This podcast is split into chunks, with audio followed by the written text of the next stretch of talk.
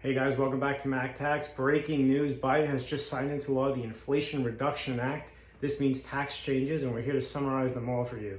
Starting with the Qualified Small Business Research and Development Credit has gone from two hundred fifty thousand dollars to five hundred thousand dollars maximum credit. The Premium Tax Credit, which is a credit on Affordable Care Act health insurance that you can take if you're four hundred percent below the poverty line. This is a tax credit that helps subsidize your costs. There's a new alternative minimum tax on corporations making more than one billion dollars on their financial statements. This is what's called a book tax, different set of rules than taxable income. There is a one percent excise tax on stock repurchases for all public companies.